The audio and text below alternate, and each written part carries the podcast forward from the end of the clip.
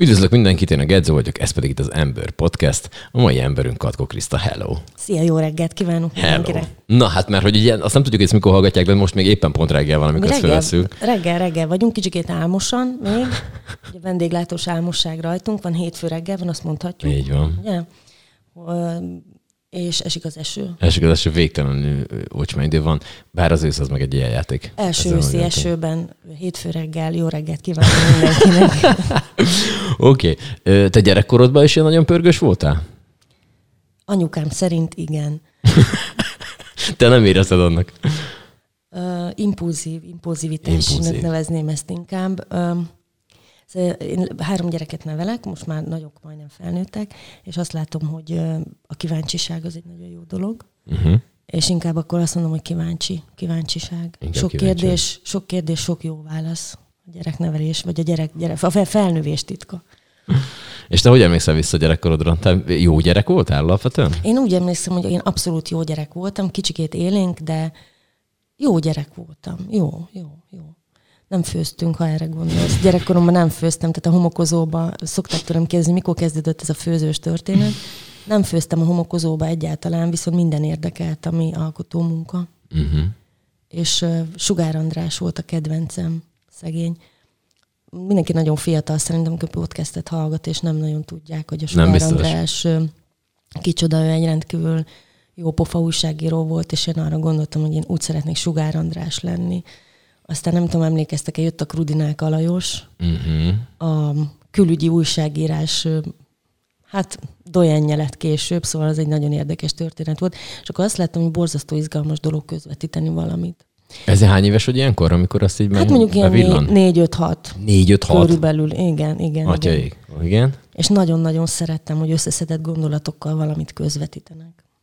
Uh-huh. És aztán ez a közvetítés, ez visszatért az életembe, ugye én újságot írtam sokáig, és most pedig vezetek egy olyan éttermet, ami, ahol azt közvetítjük, hogy mennyire jó nekünk, mennyire jó a kulináris kultúránk, meg mennyire jó itthon lenni, mennyire jó, ami a miénk.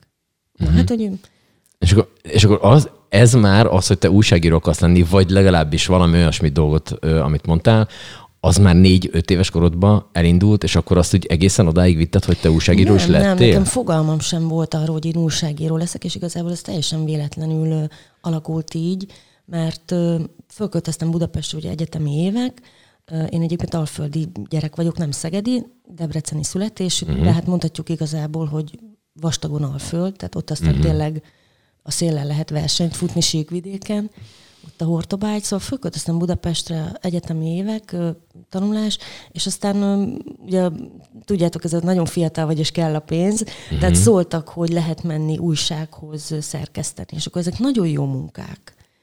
Éjszaka kell csinálni, meg hajnalba kell csinálni, egész napot szabad, ú, de jó lesz.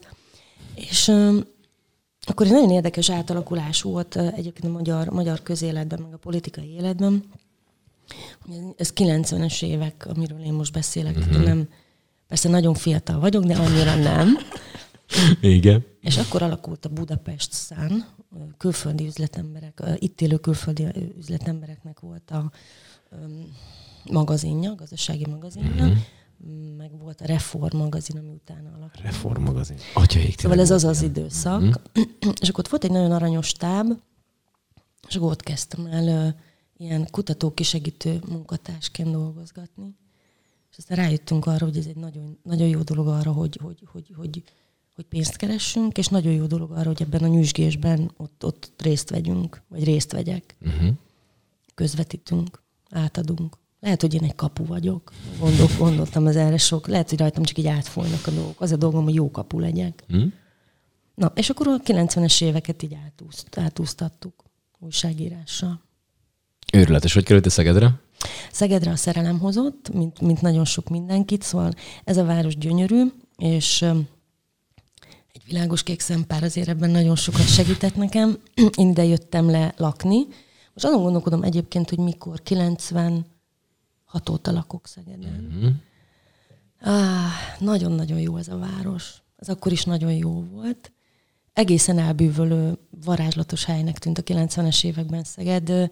Ugye Szote klub volt még vastagon meg. Tehát, hogy volt, volt egy ilyen nagyon jó pofa élénk éjszakai mm-hmm. élet, de anélkül, hogy mondjuk hajnalra agyonvernének. Tehát egy nagyon élhető, ugye Pest után az egy érdekes élhető helynek tűnt, és, és aktív egyetemi életet láttunk, vagyis hát egyetemisták éjszakai aktív mm-hmm. életét láttuk, akkor ezt pontosítsuk így. És én beleszerettem ebbe a városba. És emlékszem, hogy én akkor a, a, azt hiszem, hogy akkor a Magyar Hírlapnál dolgoztam külsősként, és a Halász Micu, ha emlékszik valaki, egy nagyon tündéri, tüneményes újságíró volt a, a Halász Miki, mondta nekem, ő szegedi tudósítója volt a budapesti nagylapoknak, Magyar Nemzetnek írt egyébként, meg, meg mindenkinek írt Szegedről, és imádta, imádta Budapest a halászmicut. És akkor azt mondta nekem, anyám, hát mit, mit keresett te itt, miért jössz le te Pestről? Szóval mindenki félszemmel, ilyen gyanús félszemmel fog rád nézni, hogy, hogy lejöttél Pestről, és mit akarsz te itt. És mondta, hogy Miki, hát szerelmes vagyok, hát tudod, ez, ez enyém a világ, a tenyeremben van az egész jövő. Ah, mondta, jó, oké, oké, gyere, elviszlek evezni, és akkor, akkor elvitte vezni a Tiszán, és a jövő, a következő héten igazából költöztem le. Szeged, és akkor 96 óta itt vagyok, és próbálom ebben a városban. Hát otthon érezni magam, meg igazából az életem itt telt. Uh-huh. Tehát itt születtek a gyerekeim, ide jöttem férhez, itt, itt vannak a baráti kapcsolataim, ide köt a munkám, minden, ami, ami sikerült az életemben, a Szegedhez tartozik, és még mindig tudok úgy járni ebben a városban, mint a turista lennék. Tehát ez annyira jó hely, még mindig nekem, hogy egészen hihetetlen, hogy, hogy a szegedieknek ez tök természetes, hogy itt vannak. Igen, egyébként így már beszélgettünk egyszer-kétszer, és te mindig Szegedről úgy beszélsz, hogy én, én azt hittem, hogy te full tőzsdékes Szegedi vagy. Tehát, hogy de Debrecenről is tudsz így beszélni? Hogy, hogy... A Debrecenhez ugye ez a gyerekkor köt uh-huh. engem, tehát ez egy mindig ilyen nosztalgikus vágyakozás marad, de amikor eljössz a szülővárosodból, akkor szerintem, szerintem majd öregen fogok így beszélni Debrecenről. Tehát amikor majd elérem azt a pontot, tudod, hogy ez a visszafele tekintget, és akkor jaj, mm. mikor gyerekek voltunk, és akkor a strandon bemásztunk, tehát ott még azért nem tartok. Mm. Szeretem Debrecent, mert ott születtem, meg ott töltöttem a gyerekkoromat, de amikor fiatal vagy és szabad, és, és a döntéseid, az első döntéseid, meg az, a következménye is, ahova kötnek, főleg a következmények, főleg a következmények az igen, az Budapest és Szeged nekem. Uh-huh. Hát az, az, az otthonom gyakorlatilag Szeged. Te egyke vagy? Tesóid vannak? Van egy tesóm, egy nagyon-nagyon jó fejtesóm, aki egy csendes őrült világjáró. Franciaországba ment férhez, és Franciaországhoz egyébként nagyon sok szálon emiatt is kötődünk, ez az egyik. Szál, a húgod van nővéred? A húgom, hat évvel fiatalabb, uh-huh. és uh, most Tahitinél egyébként. Oh. Um, francia fennhatóság alatt változatlanul. Uh-huh. Egy világutazó. Én, én nehezebben mozgok egyébként, bakjegyű vagyok, és akarom a földet a talpam alatt érezni. Azt nagyon szeretem a stabilitást, és olyan rímülettel, vegyes csodálkozással nézem azokat az embereket, akik így, így utazgatnak. Tehát, hogy letelepszek itt három évre, jól érzem magam, aztán utána majd meglátjuk, mi lesz. Én, igen, szóval nem vagyok egyke, de olyan tekintetben egyke vagyok, hogy a, hogy a világ másik felén él a tesóm. Mm-hmm. És a, mondhatom a Bartáni köt, megemlíthetem. Említsük. mindenkit, ne bárkit. Bartánci, ugye a Bartalaci bácsi tanya, vagy a csárdagazda, akit imádunk és tisztelünk, annak a leánykája az Enikő, és ugye vendéglátásból az ismeri őt Szeged, és a Bartáncinek a tesója Kindél Új-Zélandon. És akkor szoktunk beszélni, hogy szoktunk arról beszélni az Enikővel, hogy igazából a mi tesóink vannak a legmesszebb innen. Mm-hmm. Ha egy picikét még messzebb lennének, az már a bolygó másik oldaláról közelebb lenne. Pont uh, szóval ilyes, ilyesmire már szoktunk, szoktunk vihogni, hogy nem tudunk nekik írni, mert ugye az időeltolódás miatt mindig pont valaki lefekszik, vagy pont valaki ébred és indul, mm-hmm. és mi vagyunk a messze, messze lakó tesók csoportja, akinek a tesója mm-hmm. messze lakik. Szóval fura egy kicsit. Na, szóval és nem, milyen, nem vagyok. milyen időközönként találkoztok így? Hát most az én tesómat én két és fél éve nem láttam. Oh. Azt gondolom a vírus miatt is. Hát a vírus miatt is, meg Tahiti elég messze van, és elég vastag, elég vastag el, eljutni oda. Meg hát az az igazság, hogy az étterem, amit csinálok, az kicsit azért, azért fogságba tartja az ember. Uh-huh. Tehát itt nincs ilyen pilókázás, hogy akkor itt hagyjuk hetekig. És hogyha Tahitire elmegyek, akkor az két akkor... hónap legyen Igen. minimum. Na, De, hát, de nem egy hétvégére ugrik el az ember. Nem nagyon. Hát egy, ha van egy hétvégéd, elmehetsz, mert 30 óra az út, a, míg oda jutsz. Ez pont egy hétvége. Hát ez tökéletes. És, meg, és megérkeztél. És És, visszajössz, és meg vagy. Igen. Tökéletes. Az időutazás. Oké, okay, egyébként így mennél? Tehát, hogyha mondjuk nem lenne étterem, akkor te így azért benned van ez a, ez a világjárás, mint a tesódba? Tehát ez így menné helyekre így? Fejben, fejben nyitott vagyok. Egyébként egy mocskos fotel turista. Igen? Tehát, hogyha így össze kell pakolni, összepakolok, de, de maga az indulás, az elindulás, tehát hogy, hogy, hogy elindulni valahonnan messzire, és ott hagyni azt, ami stabil, az nekem pokoli nehéz. Őrület. Nem bírok. Tehát, hogy de, de az lenne a jó, tudod, nem tudom, gyerekkorotokban játszottatok ilyet, hogy behunyod a szemed, és akkor kívánsz valamit, hogy ott vagy. Na hopp, na ez a hopp, ez menne. Tehát úgy elmennék bárhova. De úgy utazni, meg cígölni, meg... Tehát nekem maga az út, az annyira, annyira nem érdekes, hogy rémisztő. Tehát, hogy nem, nem. Pedig azt mondták mondani, hogy egy utazásokor kezdődik, amikor maga- magad mögött becsukod az ajtót. Tehát nem Szerintem az, még- amikor már odaérsz. Szerintem még nem értem meg erre. De az életemben azért utazgatok nagyokat. Hát ez, ez, ez, ez, ez a gyáva komfort, hogy maradj otthon és csinálj valami nagyot. Végül is. Mondtad ezt, hogy Franciaországban ment, és mondtad, hogy innen, innen is van a francia, francia kapcsolat. Furcsa film a, a tesóm, a kis tesómat néztem, amikor a iskolába ment, és ő hat éves kor óta francia nyelvet tanul. Uh-huh. Ami akkor, tudom, a 90-es években nem volt azért annyira gyakori, és borzasztóan tetszett a nyelv, meg ahogyan ő ezt tanulta, és hogy ő teljesen én elszántan ebbe beleült, és végig is csinálta nagyon szépen. És az, hogy ő, ő, az, hogy ő gyakorlatilag Franciaországhoz, a francia nyelvhez is kötődik gyerekkora óta, az én, olyan volt nekem, mint hogyha néznék egy francia filmet, egy francia nyelvű filmet, amiben a tesóm szerepel. És aztán ő oda, az, hogy oda ment férhez, hogy ott alapított családot, hogy oda, ott volt az első munkahelye, hogy az egyetem alatt kiment dolgozni azért, hogy nyelvet tanuljon. Szóval, hogy, hogy ugye kísérgeted nyilván, meg kimész meglátogatni, és ez nagyon-nagyon sokat számított nekem akkor, mert azt láttam, hogy én haza, talán, ez, talán ezért volt könnyebb akkor utaznom, mert hogy hazamentem hozzá. Tehát, hogy ott engem várt uh-huh. valaki. Uh-huh. És borzasztóan tetszett az, hogy nem turista vagyok. Tudod, tehát, hogy nem legyalázom ott a vidéket, és megveszek minden képeslapot, és akkor eldobálom ott a szemetemet, mert egyébként ez, ez írtózatosan zavar, hogy oda megyek mások hazájába, meg az otthonába, és akkor gyakorlatilag kihasználok ott mindent. Tehát alapvetően ez, ez is egy kicsikét úgy taszít. De tehát, hogy hazamentem hozzá. És az egész franciaországi kötődés, és aztán szerintem a konyhához való kötődés, hogy ott nagyon élő dolgokat láttunk. Tehát nem egy étterembe ültem be turistaként, hanem elmentünk egy piacra bevásárolni. Vagy elmentünk a szuperűbe, vagy elmentünk a Löklerbe, vagy elmentünk ide-oda, mert egyszerűen kellettek dolgok. Ő Párizsban élt Uh-huh. sokat, tehát Párizs, Párizsban tizenvalahányszor voltunk nem turistaként. Hát tudod, ilyen lábújas papucs, az egyik hónod alatt bagett, a másik hónod alatt egy guriga WC papír, mert ugye vitted haza a dolgokat. Tehát, hogy ez nem egy ilyen szokásos turista szerkó. Uh-huh.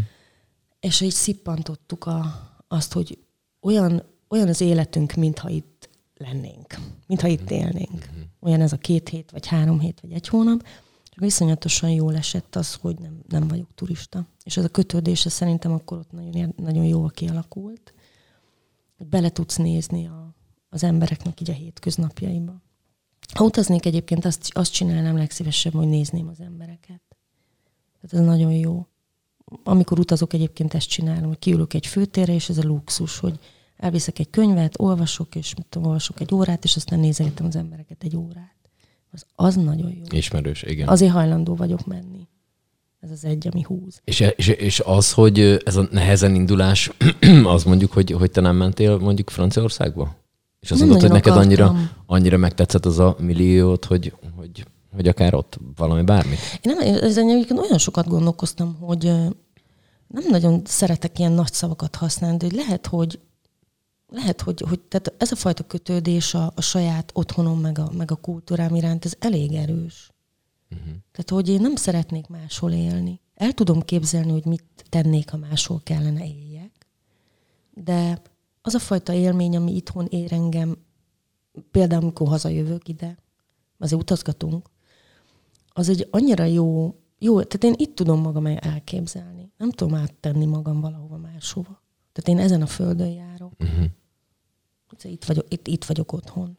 És gondolom van olyan, vagy nem tudom, hogy van olyan, mert mindjárt mondod, ö, olyan étterem, vagy bármi a világ bármelyik pontján, amire azt mondod, hogy na, ott azért még egyszer, egyszer mindenképpen azt ki akarom próbálni. Ja, vagy, hát persze. Vagy van olyan, hogy amire, amire vissza, vissza, visszakóstolnék, ahogy szokták mondani. Én úgy látom egyébként, hogy amit csinálunk, az egy kicsikét álomgyár. Tehát én hiszek a komplex vendéglátásban, és én, én nagyon-nagyon hiszek abban, hogy ha, ha elmegyünk egy étterembe, ha elmegyünk egy jó múzeumba, egy, egy, egy nagyon jó kávét iszunk, hogy a komplex élmény adja azt a maradandóságot, ami aztán nekünk emlékké válik. Uh-huh.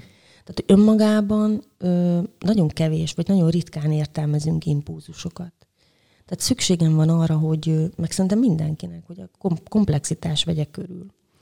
És a, a franciák egyébként ebben nagyon jók, vagy, vagy meg, hogy mennyire szeretjük és vonzódunk az olasz konyha iránt.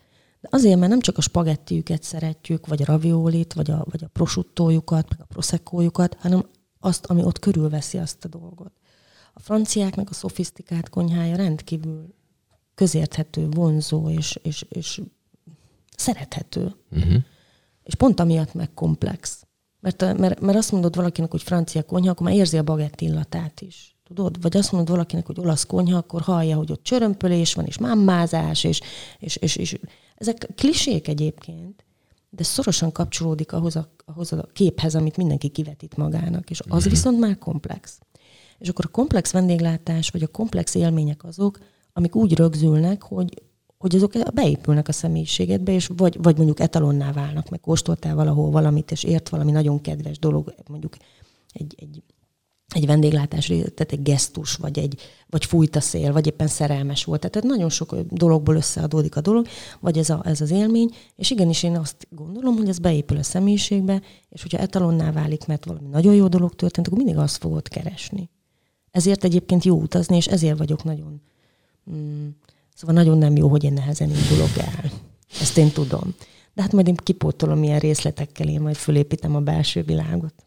Mhm, És van ilyen valami világkonyha, amit nagyon szeretsz, mint én, a, a, a japánokat, a dél-amerikaiakat? Nagyon, a, a... nagyon szép konyhák vannak a világban. Azt látom, hogy sokkal ö, könnyebben átjárhatóak egyébként, és ezt most nem a fúziós konyháról beszélünk, hanem könnyebben átjárhatóak. Tehát, hogyha megnézed, hogy minden egyes világnak a, a konyhája, ugye az az ő gasztrokulturális története. Tehát az a történelme, egy része a kultúrájának, vagy a kultúra fejlődésének, akkor valami egészen csodálatos dologra bukkan az ember, mert azt látja, hogy a világ dolgai alapvetően ezen a, ebben a galaxisban, vagy ebben a, ezen a bolygón totálisan logikusan vannak elrendezve. Tehát meghatározza az alapanyag az, hogy, hogy, hogy hol élsz, hogy mit eszel, hogy hogyan fogsz főzni, a föld, a víz, a, és az, az egész főzési metódus, a teljes kultúra, a, tehát, tehát be, beívódik. És hogy ezek a világok, tehát a világkonyha, az, hogy most, most azt mondjuk, hogy mexikói konyha, vagy azt mondjuk, hogy japán konyha, persze, persze vannak szimpatikus vonások, de az egész világ konyhája, tehát, tehát engem a kultúra vonz, az, hogy honnan, hova fejlődött inkább a dolog, mint hogy valami milyen ízű. Most mondok akkor egy példát, hogy így érzékelhetőbb legyen. Van nekünk például itt a Dél-Földön ugye a dereink, vagy a magyar konyhában megvannak a derejék, de minden egyes nemzetnek megvan a valamilyen töltött tésztája. Tehát valamilyen tésztába valamit beleraksz, és aztán azt bedobod valami vízbe, vagy rádobod valami serpenyőre, mert jól kell lakatnod embereket napközben, akik esetleg dolgoznak, tehát fizikai munkát uh-huh. végeznek. Tehát, és akkor a, gyakorlatilag a pelmenyitől a gyozáig, a raviolin keresztül, a, nem tudom én még, mindenkinek megvan a maga töltött tésztája. És ez minden egyes kultúrában a családi étkezéseket jelenti. A hosszú munka után összegyűlő, nyugodt, terített asztalnak lehet, hogy csak azt a 10-15-20 perces élményét, de a családi asztalt. Tehát, hogy engem ez, ez vonz inkább a, a, nem is az, hogy most akkor paprikát teszünk-e bele, vagy algát, Mhm. hanem hogy az a, az a millió, vagy az a, hát nem is hangulatnak mondanám, inkább szokásnak, az a sok-sok eleven életelv, ami, ami, ami, amiből felépül egy, egy konyha. Mert a világon mindenki eszik. Ez egy hihetetlen jó dolog. És, és minden, és minden Igen. étel És rajtam fejlődik. látszik is. Nem tudom, hogy ga- igen, egyébként rajtam is. És mondja, nem tudom, hogy van-e ilyen, hogy gasztro, gasztronómiai antropológia, vagy, De le, biztos van. Kéne, hogy legyen. Kéne, hogy Olyan legyen. jó hangzik, hogy nem megnézzük, muszáj, hogy legyen, ilyen. De igen, Azt- alapvetően. És, Tehát a neked, gasztrotörténet Mhm. az nyilván van.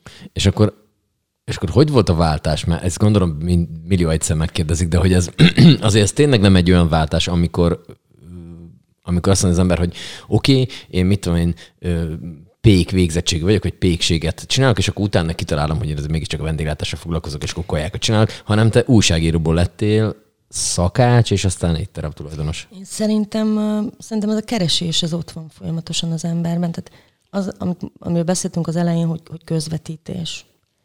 Lehet, hogy én igazából, mm, lehet, hogy nekem csak szerencsém volt az, hogy szakács lettem, lehet, hogy bármit csinálhatnék, de közvetítenék.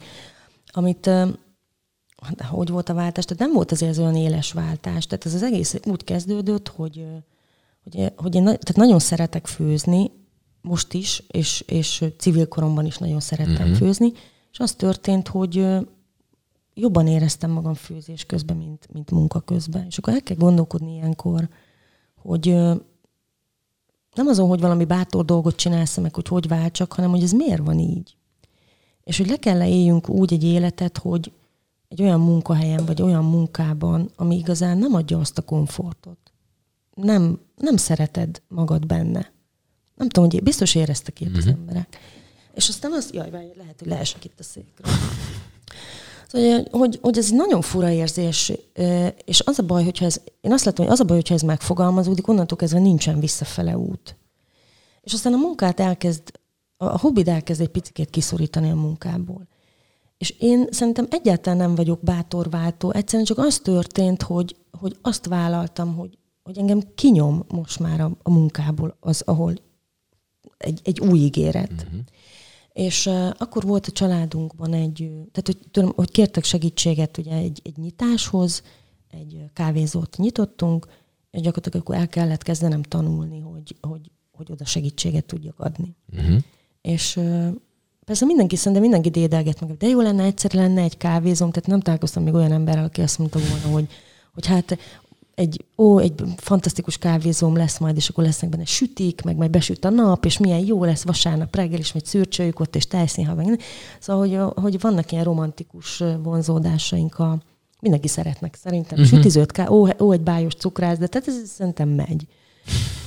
És, és akkor nekem ez így megadatott, és belecsöppentem így a közepébe, hogy na, akkor, akkor azt mondta az élet, igen, ez kiszorított a hobbi, de na, akkor tessék, lehet csinálni. És akkor kezdtem el ezzel foglalkozni és tanulni, és azt láttam, hogy ez egy ilyen hihetetlen univerzum, amiben beléptem, és hogy iszonyatosan picike vagyok benne. Tehát, hogy muszáj tanulnom, nem csak azért, hogy ne nézzen más hülyének, hanem hogy én ne nézzem magamat annak, hogy mit ker- váltottál és mit keresel itt. És akkor a, mondjuk az én váltásomban nagyon sokat segített az, hogy picikék voltak a gyerekeim akkor, és, és nem kellett, nem volt olyan nehéz azt mondani, hogy ha lemondok a régi munkahelyemről, akkor, akkor a, a család az sérül. Uh-huh. Tehát, hogy többet lehettem a, velük akkor egy picit. Aztán kitaláltam mindenféle olyan dolgot, amivel nem. De, de azért újságírásból átesni a vendéglátásba, az se egy családbarát váltás. És akkor így kezdődött a kávézós történet, és azt láttam, hogy az, az egybeesett nagyjából azzal az időszakkal, amikor a magyar gasztronómia így úrott. Voltak olyan felismerések a magyar gasztronómiában, hogy, hogy, hogy nagy, nagyon klassz séfek mondták azt, hogy ők nem akarnak tovább így főzni, hanem ők szabad, normális konyhát akarnak, tisztességes konyhát. Akkor volt a Ez történik 2000? 2008 körül. Uh-huh. Uh, igen, az évszámokkal mindig bajba vagyok, mert inkább a... De, de igen, igen, igen, igen. A körül. Uh-huh. A körül. És akkor ugye a Magyar Nemzetben már akkor ment a sorozata, a Molnár B. Tamás Bitteradóra szerzőpárosnak a sorozata, és valami egészen elképesztő, szuper és nyitott reakciót váltott ki a szakmában. Tehát ez az új magyar konyha megfogalmazódott 2008-ban. Ez az, amit egyébként gasztroforradalom mm, néven vagy, vagy, vagy címke alatt ö, ismerhet a közvélemény. De a szakma akkor, akkor azt láttam, hogy egy ilyen nagyon lelkes és nagyon nyitott nyüzsgő, nyüzsgő halmazzá vált. Valóban olyan tekintetben forradalom volt, hogy, az, hogy, hogy, hogy le, nem akarjuk a régit csinálni. És, és én akkor eb, ebben a közegben kezdtem el tanulni. Tehát nagyon lelkes volt, és nagyon pozitív közeg, és valami hihetetlen pesdítő, amikor valami új dologba becseppensz. Tehát így sodor magával. És nagyon sok kérdés volt, ami nagyon tetszett. Nagyon sok volt a megválaszolatlan kérdés. És egy olyan ö, irányzathoz csatlakozni, amelyik folyamatosan kérdez, és, és azon dolgozik, hogy hogyan definiálja újra magát, és egyébként azt a területet, amit Magyarországon mindenki ismer, mindannyian eszünk magyar konyhát, és főzünk magyar konyhát otthon. Szóval ez azért több volt, mint pesdítő akkor, vagy lelkesítő. Uh-huh. Ez egy irány, ez egy új irány volt. És akkor, akkor csatlakoztam én be. Hát nem, nem, nem, a, nem a fősodorba, mert itt nyilván azért topséfek, de hogy így berántott a, a dolog, és akkor most meg itt vagyok. Ha, és hogyha ez nem történik meg, mondjuk ez a, ez a, ez a gasztroforradalom? Akkor szerintem akkor... Franciaországban keresgélek. Igen. Tehát akkor téged ez hajtott volna, hogy akkor menj tovább. Igen, Aha. tehát a, a francia konyha egyébként az, azt nem azért szeretjük, mert hogy az jobb, mint a többi, vagy jobb ízű, hanem azt azért szeretjük, mert iszonyatos történelmi múltja van, jól dokumentált, és a francia konyha kötött. Tehát, hogy most tehát egy majonéznek a megújítása az jó, nyilván ott is voltak, tehát a francia gasztroforradalmak azok gyakorlatilag ilyen 30 évente lezajlanak, tehát mindenki meg akarja újítani, nagyon helyesen. Uh-huh. Ez a fejlődés, amit látunk és szuper avantgárdnak számított a 70-es években Paul Bocuse, akinek most ugye a magyar csapat majd megy ki, a, a, akiről a versenyt elnevezték, uh-huh. és akinek a gondnoksága alatt az egész elindult. Ugye, tehát ő is egy ilyen hiper, hiperújítónak számított, és most, már, most pedig ugye klasszikus, tehát a Bocuse féle vonal az a klasszikus francia konyhához sorolódik. Tudod, ez az avantgárd újítók sorsai klasszikussá válnak, hogy örökzöldé. Szóval a franciák ezt nagyon jól csinálják, és hogyha szeretnéd megismerni azt a fajta magas kultúrát, amivel egy konyha vagy egy társadalom tekint a konyhájára, akkor az, én azt mondom, hogy jelenleg a, a francia, Európában a francia konyha. Ennek a szakmának a fundamentuma, tetszik, nem tetszik, a francia konyha. Uh-huh. És akkor oda mentem volna. De hát hál' Istennek Magyarországon elkapott mindenkit a hév. És engem, és engem is elütött a vonat, úgy lát, igen. Azt mondtad, hogy a franciáknál jó dokumentált ez a dolog. Nálunk magyaroknál ez mennyire visszavezethető? Hogy... Szerintem, szerintem megér, megérett a helyzet arra, hogy legyen magyar gasztrotörténet, lehessen leírni jól. Vannak nagyon jó, hát hogy is, hogy is, hogy is, szóval vannak nagyon-nagyon jó könyvek és receptgyűjtemények, de még mindig nem elégségesek ahhoz szerintem, hogy, hogy a, a saját kulináriánkra egy ilyen, hát de nehéz ezt megfogalmazni. Szóval nem tudunk egy nagyon nagy könyvet létrehozni, egy, egy búkot, egy enciklopédiát, egy, egy, egy lexikont, uh, pedig, pedig lehet, hogy ez nagyon-nagyon ránk férne, hogy definiáljunk 100, 200, 300 éves fogalmakat, és ahhoz képest mondjuk a 20. századi magyar konyhát, magyar polgári konyhát, Erdélynek a konyháját, az van Kövipál, Magyar Elek, Dobos C. József, Gundel, tehát ezek nagyon nagy figurái a, a, a, az újkori magyar konyhának. Szerintem az a konyha, amit meg akarunk újítani most, vagy meg akart újítani a gasztroforradalom, az ide nyúlt vissza. Itt az 1890-1930-as évek, tehát ez az időszak, uh-huh. amikor egy konjunktúra volt, amikor egy, egy fejlődés, tehát nagyon erős polgári fejlődés kell ahhoz, hogy, hogy nagyon jó polgári réteg, a szónak a szit olyan értelmében jól nyitott, bizonyos dolgokra hajlandóan és boldogan költő réteg kell ahhoz, hogy fejlődjön. Ez a, a kultúrának ez a szegmense is, tehát a gasztronómia kultúra. És a magyar polgári konyha az, ami egy nagyon szép és stabil időszakot élt át. Szimbád világa egyébként, uh-huh, ha úgy tetszik. Uh-huh. Tehát ugye, hogyha ha, ha belegondolunk, hogy és, és, és gondoljunk bele, hogy milyen, milyen párás nosztalgia veszi körül ezt az időszakot. Tehát mindenki kerthelységben gondolkodik, mindenki velőscsontban, és, és, és begyűrt szalvétában, Főúrral. Nyilván főúrral bizony az egy intézmény volt korábban, mm-hmm. ugye most, most, most mi vagyunk, most mi jöttünk a konyhából, most a séfek, a rockstárok, de bizony régen a főúr volt a főnök, és ő volt, ő mondta meg gyerekek, hogy mi van a franciáknál, ez egyébként a patron, ugye a, egyben támogató, és egyben töltett, és egyben mm-hmm. a főnök, tehát egy éttermet azért ott az nagyon-nagyon a státusz az megvan és meghatároz. Szóval hogy nagyon jó lenne, hogyha lenne a magyar konyhának összefoglalója. Egyelőre ez még igazából nem született meg, de vannak olyan források, amiben ez felelhető, nem is kevés. De így egyben, tehát magyar, Nincs egy magyar gasztrotörténet, uh-huh. mit tudom én, egy, kettő, három, négy, öt fejezetet, ilyen nincsen. Pedig milyen jó lenne. Összeszedegeti magának mindenki. Tehát vannak Aha, fellehető hiteles aha. jó források, de mint, mint mondjuk Kodály, úgy azért nem nagyon gyűjtötte össze senki a... Na, a- ismét a- egy feladat, amit meg kell csinálni. De szuper. Hm. Remélem nem én fogom. Remélem én majd olvasom és megveszem, mert lehet, hogy addigra már nekem is szakállam lesz, mire ez kész lenne. Tehát, hogy, hogy azért vannak, vannak, vannak hozzáértő emberek, és hál' Istennek én nagyon drukkolnék, hogy, hogy akinek van komoly rálátása a gasztronómiára, azt tegye már meg, a, Legyen már meg ezt a szívességet, hogy egy lexikont összedob. Oké, okay, és hogyha időbe vissza lehetne menni bármilyen korszakba, akkor ez lenne az? Neked van ilyen aranykor? Ilyen ö, gasztronómiai Hát de tudod, én nem vagyok utazó, úgyhogy időutazó se vagyok annyira. Oké, okay, csak így fejbe, hogyha mondjuk oda Tök mehetnél. vicces, mert nem, egyébként nem gondoltam még. Hát nézd, most nyilván a franciáknál ugye a bellepokora, tehát a, a, az éjszakai, tehát hogy a társadalom változik, ugye Mhm. akkor lehet érezni. Most gondol, gondoljatok bele abba a világba, hogy milyen lehet egy olyan világban főzni, és most Európában maradunk, nyilván ez a, Mhm, ez, ez a közvetlen otthonunk, ahol hirtelen mondjuk a nők elkezdenek cukrászdába járni, holott addig csak férfi kísérővel mehettek. Ö, lekerül a tornűr, ugye? Tehát fölülhet a biciklire valaki. Megjelenik a vonat, a vasút. Ö, lehet utazni. Jön a faláda, az utazóláda. Felváltják a gyönyörű utazóbőröndök, és akkor ezzel párhuzamosan kinyílik a világ. És kinyílik a gasztronómia, és kinyílik a kínálati oldal. Jönnek a csodálatos cukrászdák, teaszalonok, makaronboltok. Na most Magyarországon ez a korszak, az ugye a zserbóhoz köt, tehát a nagyvárosi süteménykultúra, amihez kötődik, tehát Szimbád ugye, világa, amiről beszéltünk, tehát a budai kis vendéglők világa, a tabán, amelyik lüktetett, vagy, de mondhatjuk azt is, hogy ugye a, a Van Peticstől, amikor megveszi Gundel a, a, gund, a, mai, a mostani Gundel éttermet, és akkor annak van egy, van egy írtózatosan hosszú, több száz méteres kerthelysége, ami megtelik, meg pikolósörök, meg, és a nőkön még fűző, és a gyerekeken még tudod, ez a karikát hajtják rövid nadrágba. Mhm, Uh-huh, uh-huh. Szóval vannak ilyen képek, annak a kornak egyébként van egy nagyon jó lenyomata, tehát nagyon szívesen visszamennék oda, de látod, megvan a Rabál világa, ugye a cseheknél, oh. tehát hogy ugyanez a kor, amiről beszélünk, vagy a franciáknál a, hát ö, tulajdonképpen a századforduló, meg az azutáni év, tehát az éjszakai bár élet,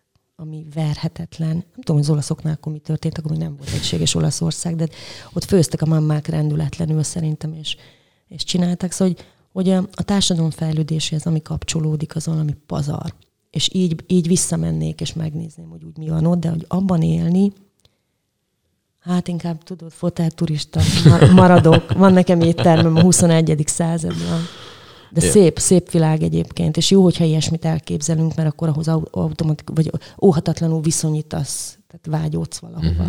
Azt kell elkerülni, hogy ezt, ezeket a dolgokat szerintem a magyar gasztronómia ne kergesse, tehát ilyen álmokat, vagy ilyen nosztalgikus párát ne kergessünk. Én nem szeretem például, amikor azt nem legetik, hogy kockásabb, rosszos uh-huh. hely.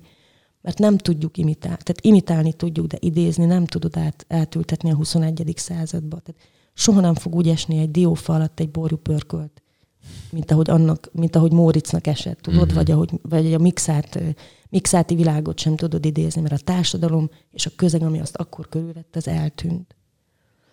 Mm, el tudok- Kinézetre lehet, de nem érzésre nem.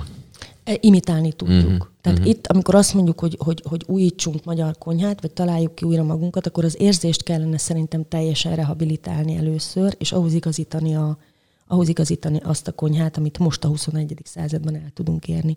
Mondok gyors példát, zalai rák, ezt sokszor mondom. Benne van a régi receptekben. Magyar elek, zalai rák, zeller, majonéz. Ez egy szuper étel lehetett pirítóssal. Gyakorlatilag közönséges uzsonna ételnek tünteti föl, vagy ott a között ajánlja. Egy zsúr, zsúr kínálatba szerepel, de nincsen az alában rák. Tehát, vagyis ami van, az meg kicsi. Vagyis szegény, szerencsétlen, és ott kéne hagyni. Tehát, hogy az alapanyag az tű- eltűnik. Uh-huh. És igazából nem tudod, tehát erőlködve meg tudod csinálni, de amikor csináljuk importrákból. Tehát ez egy, valaha egy magyar étel volt, és ahhoz kötődött, hogy zala. Tehát, hogy bizonyos dolgokat nem is tudunk megcsinálni, akkor se, ha akarnánk. Uh-huh. És akkor ezeket uh-huh. békén kell hagyni, viszont nagyon jó lenne, ha az emlék maradna, és akkor ezt így emlegetnénk, hogy bizony-bizony volt valaha étel, és mennyire nagyon jó volt. És mondjuk a technikailag azt mondod, hogy a, a a, a franciáknál azért sűrűbb meg. Ők az irányadók? Tehát mondjuk, hogyha egy technológiát mondjuk, mit tudom én, egy, most éppen volt egy ilyen, mondjuk valami kaját, mondjuk habot akarsz belőle csinálni. Mert ez mondjuk oké, okay, furcsa azoknak, akik krumplistészt esznek, nem mit tudom én, de hogy mondjuk az ember csinál egy mit tudom, lecsó habot, habot, vagy igen, teljesen igen, mindegy. Szóval ezeket a technológiákat így ezt figyelitek mondjuk a franciákat, ezek Tehát honnan jönnek? Vagy, fordul... vagy, vagy, vagy nálatok ültök a konyhába, és mi lenne akkor, hogy csinálnánk ezt meg ez? Tehát ez hogy néz ki? Tehát most a, a kreatív konyhák világa szerencsére működik most. Tehát a, az, hogy milyen alkotóerő van benned, az, az nyugodtan mehetsz, mehetsz konyhába, mert ott ki tudod élni, ott is. Uh, graffiti az egész, kulináris graffiti most, tehát a szabad konyhák világa az létező történet. Kicsi műhelyek meg nagy műhelyek is, tehát azért a nagy konyhákon is iszonyatosan, tehát nagyon komoly technológia és technika jött be mögénk. Tehát ez, ez a 21. század, amit hozzátett a konyhához, hogy szárítva fagyaszthatsz az egyik sarokban, és senkinek nem fog föltűnni.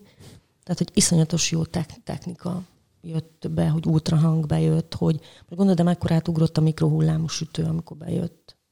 És gyakorlatilag évente, másfél-két évente kijön valami ilyesmi a, a csúcskonyhák világában. Tehát gyakorlatilag már szinte műteni lehet konyhákban.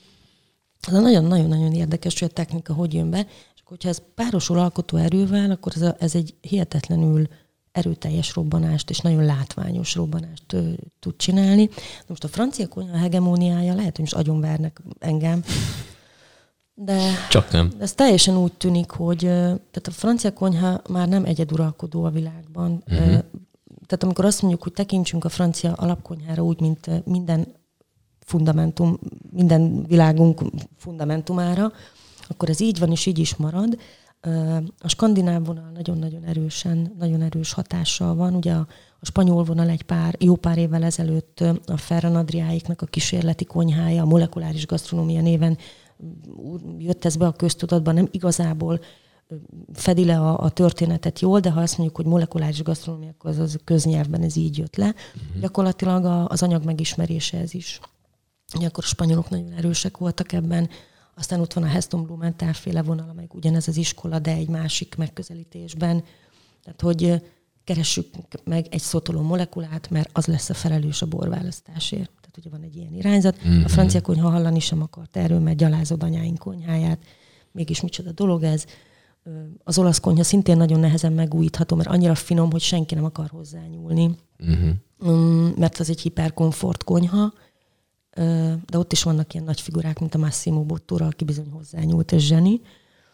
Az művészet. Szóval azt látom, hogy ja, és a skandináv vonal iszonyatosan erős. Tehát ez a letisztult, takarékos, átgondolt, hosszú tartósításon alapuló, fenntartható, és a rideg világokon is átívelő családokat tápláló konyha. Szóval, szóval nagyon-nagyon érdekes filozófia van, és azt gondolom, hogy most keverednek. Most volt egy időben a fúzió, amikor ugye kelet, Kelet-Ázsia, vagy tehát a távol, távol-keleti, nem a közel-keleti történet, a távol-keleti konyhák keveredtek Európával, ez is egy nagyon-nagyon érdekes és, és egzotikus vonulat volt. Most azt látom, hogy a nemzeti konyhák erősödnek, tehát a nemzeti konyháknak a, az újragondolása van nem mondanám, hogy porondon, de, de hogy ez, ez foglalkoztat sok mindenkit.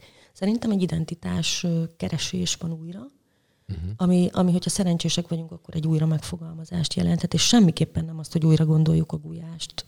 Szerintem. Szerintem. Uh-huh. Tehát ez nagyon-nagyon uh-huh. fontos, hogy ez az én véleményem csak. Tehát, hogy szívesen beszélgetek erről, hogy nem azt jelenti szerintem, hogy újra gondoljuk a gulyást, hanem csináljuk már meg rendesen egyszer, kétszer, háromszor, rendesen. Igen. Ahogy, nem, az, a francia szoktam mondani, faut, tehát hogy csináld úgy, ahogy kell, ahogy az jó, rendben van. Na, és akkor szerintem erre felé kéne menni. Vagy lehetne menni. Uh-huh. Befelé az ajtó, nem kifelé. Uh-huh. És ez, e, ezeket... Ez, ez nekem menni fog. és ezeket egyébként mennyire, tehát teljesen képbe vagy ezzel. Szóval, hogy ez, ez hogy néz ki? Hát ez, ez nem hogy... teljesen, mert olvasni kellene gyakorlatilag napi két-három órát, hogy úgy érzem, hogy Na, ezt akartam kérdezni, hogy ez ezzel. napi két-három óra utána járás, nézegetés, Nézd, van, akinek jobb hogy az ember update legyen?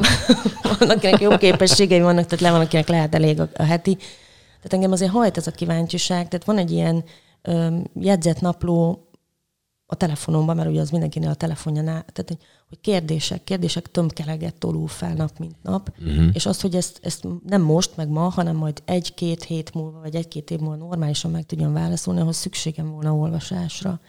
Az étteremben nagy könyvtáram van, gyakorlati könyvtár is, tehát hogy oda szaladunk tényleg, és ilyen bekötött könyvek, majd biztosan a vendég látja. Tehát a, a könyvek, amik nálunk be vannak kötve, ilyen sejen papírba, azokat használjuk, hogy ugye ne tapizzuk össze a mocskos uh-huh, kezünkkel uh-huh. munka közben, a cukros, meg a lisztes, meg amit. És akkor vannak a gyönyörű albumok, amik séfalbumok, vagy technikai, vagy technológiai sorok, azok ugye följebb vannak egy kicsikét, az ahhoz már létre kell, meg türelem, meg idő, de hát az étteremben nagy könyvtár van, és kint van a vendégtérben, ami nekem azért fontos, hogy, hogy érezzék, a, érezzék a vendégek azt, hogy egy, egy ilyen élő dologban vannak. Uh-huh. Tehát egy, egy, hogy ez egy használt könyvtár, egy tudás, ami így áramlik körülöttünk, és ha tetszik nekik egyébként, vegyék le, nézzék meg, ebből dolgozunk. Uh-huh. És akkor ez úgy néz ki nálatok mondjuk egy ételsor összepakolása, hogy van egy ilyen brainstorming, egy leültök, Igen, és az akkor... én fejemben, a... egyedül.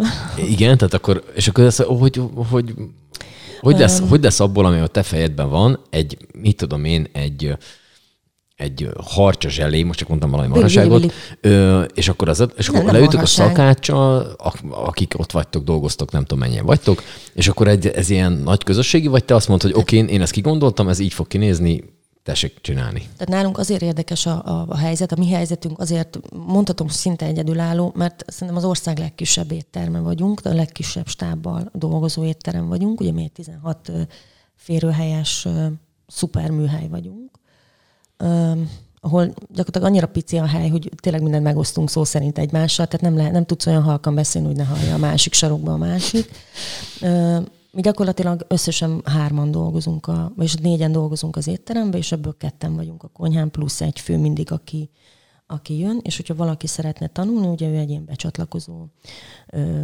történet. Tehát ez nagy konyhában, hogyha, hogyha egy másik típusú éttermet vezetnék, és egyébként nagy konyhákban, nagy komoly konyhákban ez úgy történik, ahogy te mondtad, tehát a séf ugye a feljő, megy elől, nagyon érdekes konyhában ugye nincs demokrácia, tehát ott, ott, ott, ott egyszerűen kitalálunk valamit, és a sév kitalál valamit, és aztán szépen azt lepróbáljuk, végigvisszük, annak vannak verziói. Ez egy elég kemény, tehát egy alkotó munka, amihez fizik, olyan, mint a szobrászoké. Uh-huh.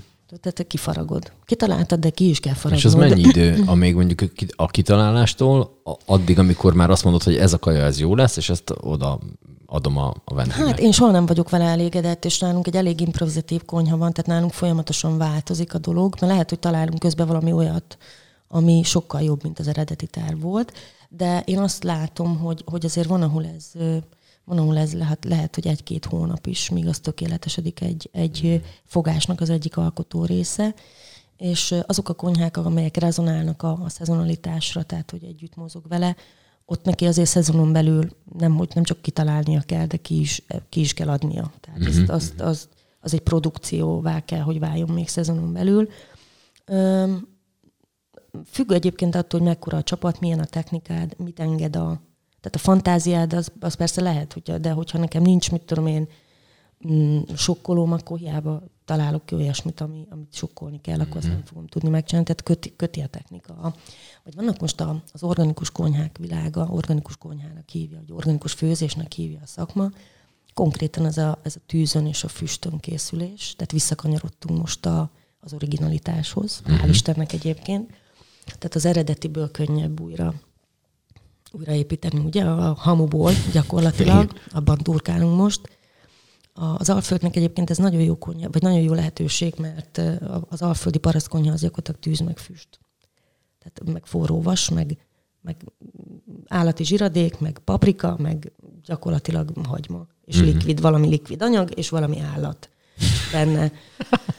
Ez így furcsázott egy kicsit, de értjük. Hát de, tudod, hogy eze, ezek a rétegek, sor, a, ezek, ezekre bontott szét. Tehát mm-hmm. ha dekonstruálni akarod a, az alapanyagot, akkor ez a sor, ha pedig a főzés metódusát, akkor azt mondod, hogy tűz, vaslap, mhm. e- Persze, persze, oké.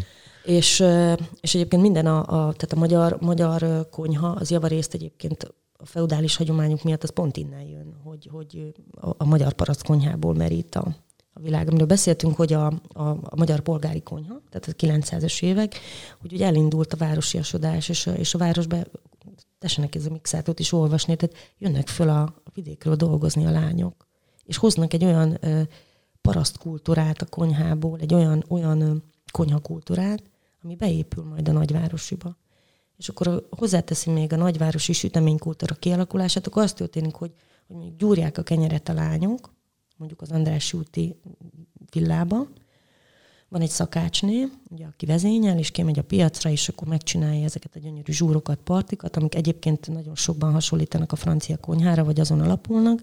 De kérem szépen, egy savanyú káposzta, egy uborka, egy, egy csirkepaprikás, egy kenyér, egy zsömle, a kalács, az, az egyébként a magyar parasztkonyhának a hagyományából, az a, a, annak a lánynak a kezéből jön, aki följött vidékről. Uh-huh. És akkor szépen ugye ez szofisztikálódik, szóval nagyon érdekesen rétegződik. Most ugye visszatérve a kérdésedre, hogy ez hogy találódik ki, hát ö, én régi receptekre támaszkodom. Tehát megnézem azt, hogy hogy csinálták ezt mondjuk a 30-as években. A töltött csukát dióval. Vagy mi volt a karácsony, mi volt az ünnepi. Az nagyon sokat elárul egyébként egy, egy... Én az ünnepi ételeket kezdeném tanítani, ha tanítanék mert azok nagyon gondosak és kiműveltek. Tudod, ez, ez, ez nem lehet hibázni.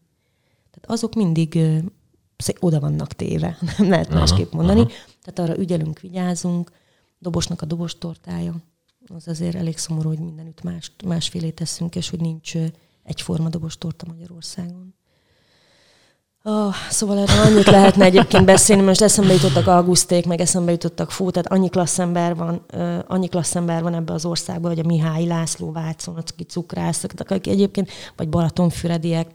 Tehát, hogy annyi klassz ember van, aki őrzi ezt, ezeket az értékeket Magyarországon, mm. és mégis olyan, tehát nagyon híresek, de mégis valahogy úgy el, tehát ők egy ilyen külön kincs, egy ilyen külön doboz, tudod, hogy el kell menni egy jó dobosért Vácra, el kell menni egy igazi Eszterháziért a Budapestre, az Augustékhoz, el kell menni a ide-oda, oda, hogy, hogy miért nem miért, miért nem egyforma a nemzeti étel? Na, és akkor azért azt mondanám, hogy én ez, egyébként ezeket az ünnepi nemzeti ételeket kezdeném el tanítani, és ezeket kellene rendesen megcsinálni a 17 éves tanulónak, és nem húzó margarinból, meg mit tudom én mikből dolgozni, amit égnek áll a hajunk, mert ilyen soha nem volt régen a, a, a magyar, és nem is lesz olyan egyébként az étel a végén. Tehát nem, nem, nem lesz olyan. Vagy meg lehet tanulni, tanulni gyöngytyúkot bontani, mert gyöngytyúklevest mindenki szereti, meg lehet nyúl, tanulni nyúlvadast csinálni, de a nyuszit azt ugye nem bontjuk ki, mert ez egy aranyos állat. Nem is Egyébként tök érdekes, mint most mondasz, mert hogy így visszagondolva, én is szakácsként végeztem még annak idején. Na hát. És, és hogy ilyeneket mi nem csináltunk. Tehát mi inkább konyhát takarítottunk, és egyéb ilyenek voltak, amikor én tanuló voltam. Hát csak a tanuló, tanuló, a tanuló az egy ilyen ingyen rabszolga, úgy látom, és ez egy nagyon-nagyon rossz Volt dolog. ma annak idején, nem tudom, hogy most is így van-e. Hát én, én, én azt remélem, hogy nem így van egyébként. Aki, aki szakácskodni akar, az, az, az szeresse szeresse ezt az egészet, és tényleg álljon ki a dolgokért. Tehát nyilván, le kell, tehát nyilván nem a séf fogja kisikálni a padlót. Na de a séfnek az is a felelőssége, hogy akkor adjon valami olyat, érted, amit az a gyerek használni tud. Tehát olyan nincsen a világban se, hogy a gyerek zacskóba lát csak nyulat. Tehát hogy, hogy fogod, nem mit mondasz neki, érted, hogy csinálj egy olyan igazi jó vadast, és akkor jön egy, jön, jönnek a nyúla alkatrészek, és, és gyakorlatilag a nylon zacskóból ki kell vágnia, lemossa róla a vonalkódot, és akkor haladjunk. A büdös életben nem fog az anyaghoz közel kerülni. Hát, ugye csak nem tudják, hogy hol a madárban a csont. Tehát azt látjuk, a tanuló nem tudja. Nem tud megfojtani egy galambot. Ez nem a gyerek hibája. Ez, és most nem akarok itt ebbe belemenni, hogy az oktatás így. Tehát akinek nincs vidéken kapcsolata, az nem fog az anyaggal, városi gyerek nem kerül az anyaggal kapcsolatba. Viszont azt látjuk, hogy az anyaggal kapcsolatba kerülni, hál' Istennek, nagyon vagány dolog. Érted? Mert most megy a füstölés, meg wow, meg a meg egy jó szendvics, meg megy a barbecue, ugye ezek nagy nyitott technikák, és, és ezek nem szofisztik, tehát ezek, ezek tűpontos ismeretet igényelnek az anyagról is, meg a, meg a, meg a, techni- a mm. tűzről is, meg a, tehát nem, nem úgy, hogy rakok egy tüzet, és megsütök rajta egy nyulat. Azért azt úgy... Lehet olyat is, csak az, az 100-ból 98-szor el lehet rontani. Igen. És, és tényleg azt látom, hogy, hogy, hogy menő, a, menő az egész kép, de valahogy a mögöttes tartalom az egyszerűen hiányzik. Uh-huh. Most gondoljunk bele, hogy rántott csirke van nálunk tavasszal, ilyen nagyon-nagyon pici csirkék, ilyen 60-70 dekásokból. De hát, hogyha bemész a boltba, mindig egyforma méretű csirkét kapsz, ugye? Tehát, hogyha azt mondom Marikanének, hogy vágjon már le nekem pünköstkor rántani való csirkét, ami húsvétkor kelt ki a tojásból, ugye az körülbelül akkora lesz akkora, akkor azt mondja, hogy de hát minek, hát figyelj, csak mindjárt két, mindjárt két kilós lesz, és akkor már egy, egy jó tyúkleves csinálsz belőle. Uh-huh. De valaha a rántani való csirke az, az pünkös diétál volt a galambal együtt, és azt, azt 60-70 dekáson vágtad le, és akkor annak akkora volt a combja, mint mit tudom én, a hüvelykújamnak a... Uh-huh. De tehát, hogy az egy ilyen zsenge, hófehér, zamatos, normális tudsz volt. Tehát, hogyha, hogyha ezt meg tudnánk tanítani, hogy, hogy hozzátartozik az alapanyag ismerete ahhoz, hogy főzzél, és akkor leszel igazi vagány, ha nem rendeled a pizzát, hanem sütöd. Mondom ezt én egyébként, akik nagyon rosszul étkezünk a szabadidőnkbe. Tehát egyszerűen nincs időnk főzni, de hogy, de hogy, de hogy gyakorlatilag ezt képviseljük, hogy hogyha igazi vagány vagy, akkor igazi dolgokat csináljál. És ez az, amit ha egy gyereket állandóan alázunk meg, takarítatunk vele, akkor ezt nem fogja megtanulni, sőt, nagyon könnyen elérjük, hogy egyszer elmegy az egésztől a kedve. Tehát tanulni kell, olvasni kell, nézegetni kell a séfes könyveket, nézegetni kell szép színes Érdekel, könyveket. kell, hogy érdekelje. Muszáj, hogy nyitod. A, a konyháknak meg az a felelősség, hogy mutassa a gyereknek, érted? Küld el moziba, gasztromoziba, tehát hogy kapja el ez a szippantsa be, mert egy nélkül nem fog menni. Tehát ha nem szeret bele, ha nem szeretünk bele abba, ami ott van és adott, akkor nem kezdünk el vágyakozni a dolgok után, hogy mi lehetünk szuperek, a konyhánk lehet nagyon jó, a vendégünk lehet nagyon boldog, akkor az egész egy kuka. Nem hmm. fog menni. És egyébként... Szóval nyulat, nyulat mindenkinek. szóval, és egyébként alapanyagokba, mert hogy tényleg az ember elmegy egy boltba ö, vásárolni, akkor ezeket kapja. Tehát, hogy akkor inkább járjunk piacra, hova, ho, ho, hogy érdemes az embernek, hogyha hát mondjuk nyilván, otthon el akar, és igen, jó minőséget akar. Nyilván termelőhöz azért nem járhatunk mindannyian, de én azt látom, hogy ez a paradigmaváltás, ez megtörtént már réges-régen a vendéglátóvilágon túl is, hogy, hogy keressük a jó dolgokat. Tehát, hogy nem fogadjuk el automatikusan a boltit. Most ezzel nem azt mondom, hogy a bolti, ami, ami az üzletben van rossz, hanem azt mondom, hogy ha nyúlvadast akarunk csinálni, például mondjuk ősszel otthon, uh-huh.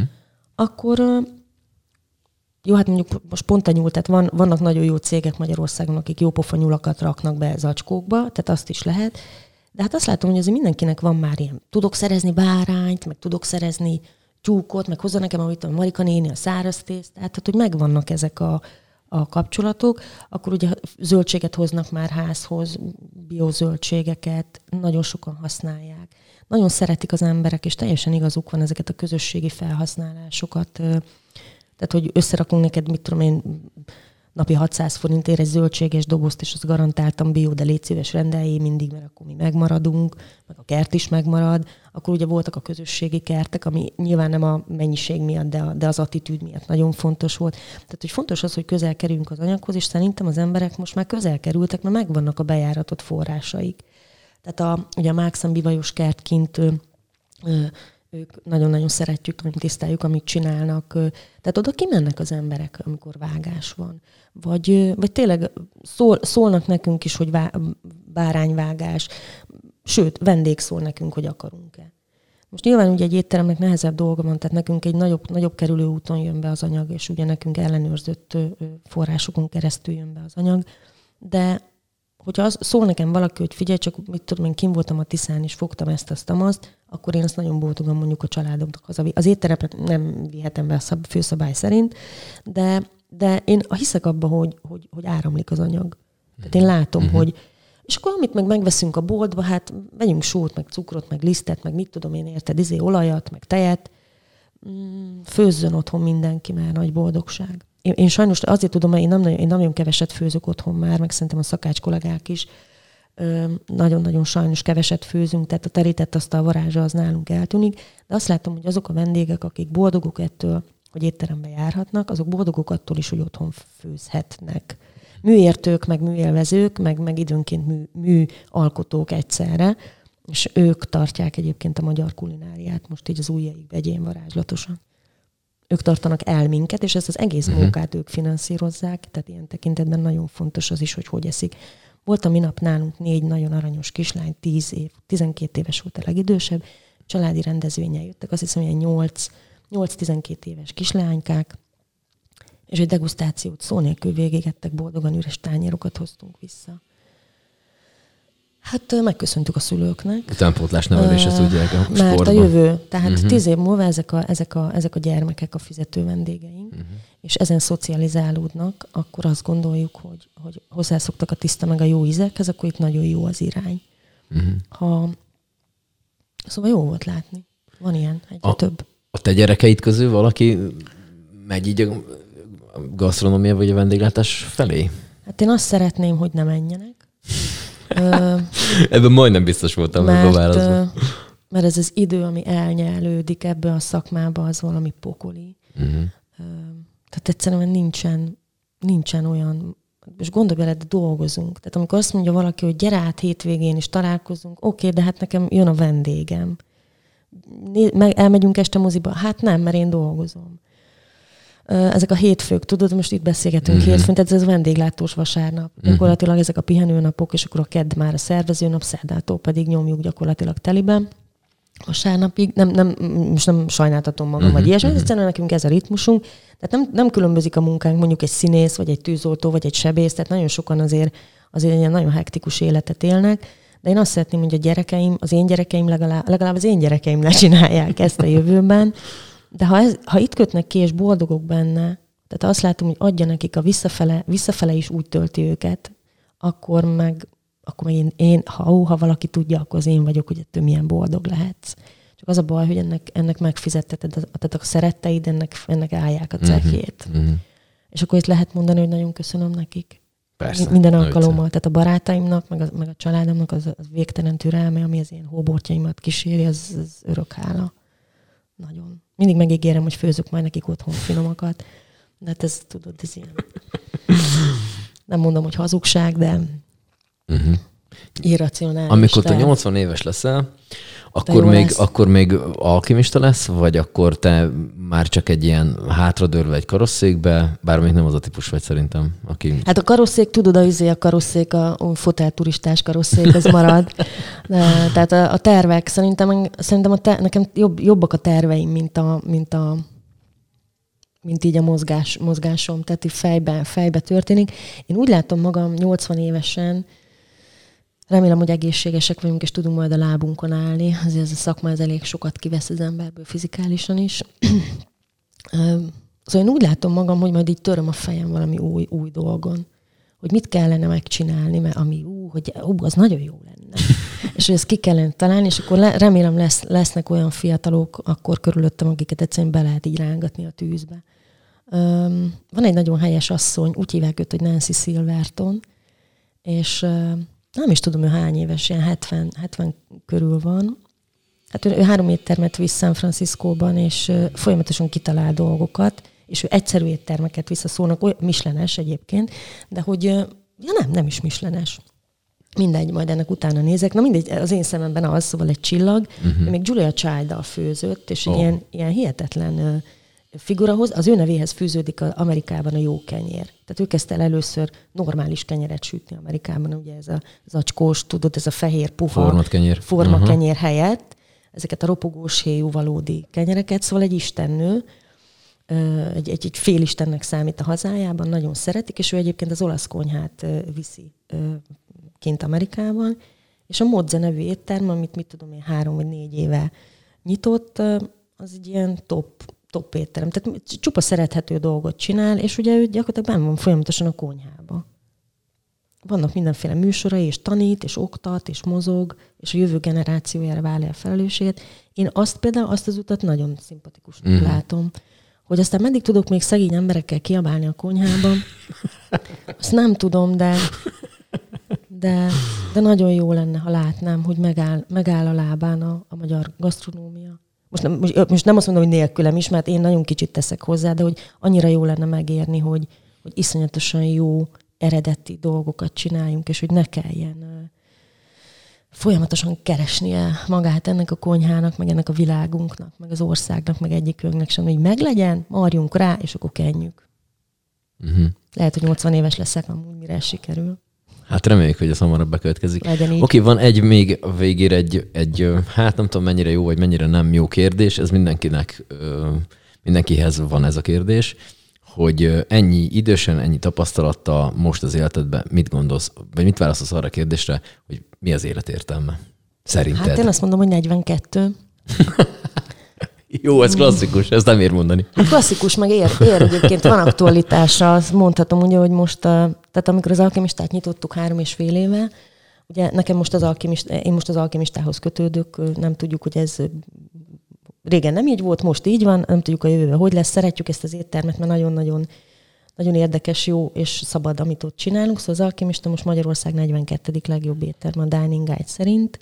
Ö, nem volt deklarált célunk az, hogy, hogy, hogy bárhová, tehát meg tudjuk ítélni a munkánk értékét, de alapvetően fontosabb volt az, hogy megosszunk az emberekkel kulináris élményt, meg azt, amiket mi találunk.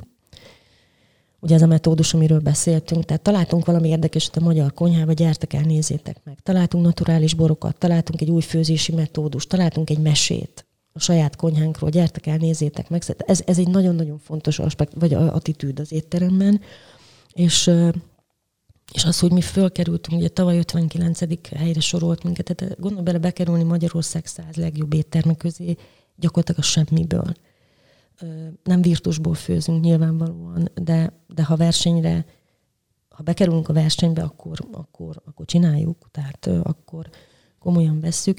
Ez nekem azt jelentette, ez most ez a 2021-es 42, főleg egy ilyen covidos év után, hogy a mi erőfeszítéseinket respektálják egy, egy országos éttermi rangsorban.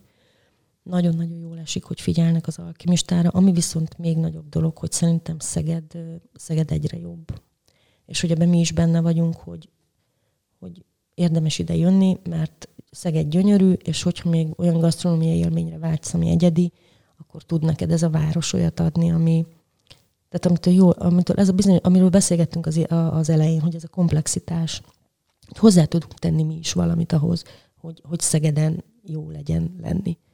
Na, és akkor a 42. Jó? 42. 42. Nem tudjuk, hogy a jövőben ez hogy alakul ez a szám tisztességesen fogjuk csinálni változatlanul. Szeged nagyon fontos az étteremnek, mi szegedi alapanyagból dolgozunk. Nagyon szoros regionális kötöttségben. Majdnem azt mondom, hogy a kulináris sikereinket az konkrétan ennek a víznek, meg ennek a földnek köszönhetjük. Tehát amit innen kiveszünk, uh-huh. és mi azt interpretáljuk, tehát Szeged nekünk az egy táplálék minden értelemben. Az adja, a, a, a kenyerünket az adja az itteni alapanyag, és, az, és a lokális vendég az, aki, aki visszajön hozzánk. Most már egyre több egyébként, egyre többen jönnek külföldről hozzánk, akiknek nagyon érdekes egyébként regionális modell magyar konyhát főzni. Szóval ez egy új feladat, hogy uh-huh. újra definiálni. De Szeged, Szeged, Szeged 42, jó? Tehát ez a válasz a, ez a, válasz. a kérdésre, okay. a világbitenség kérdéseire. Krisztus, nagyon szépen köszönöm, hogy jöttél.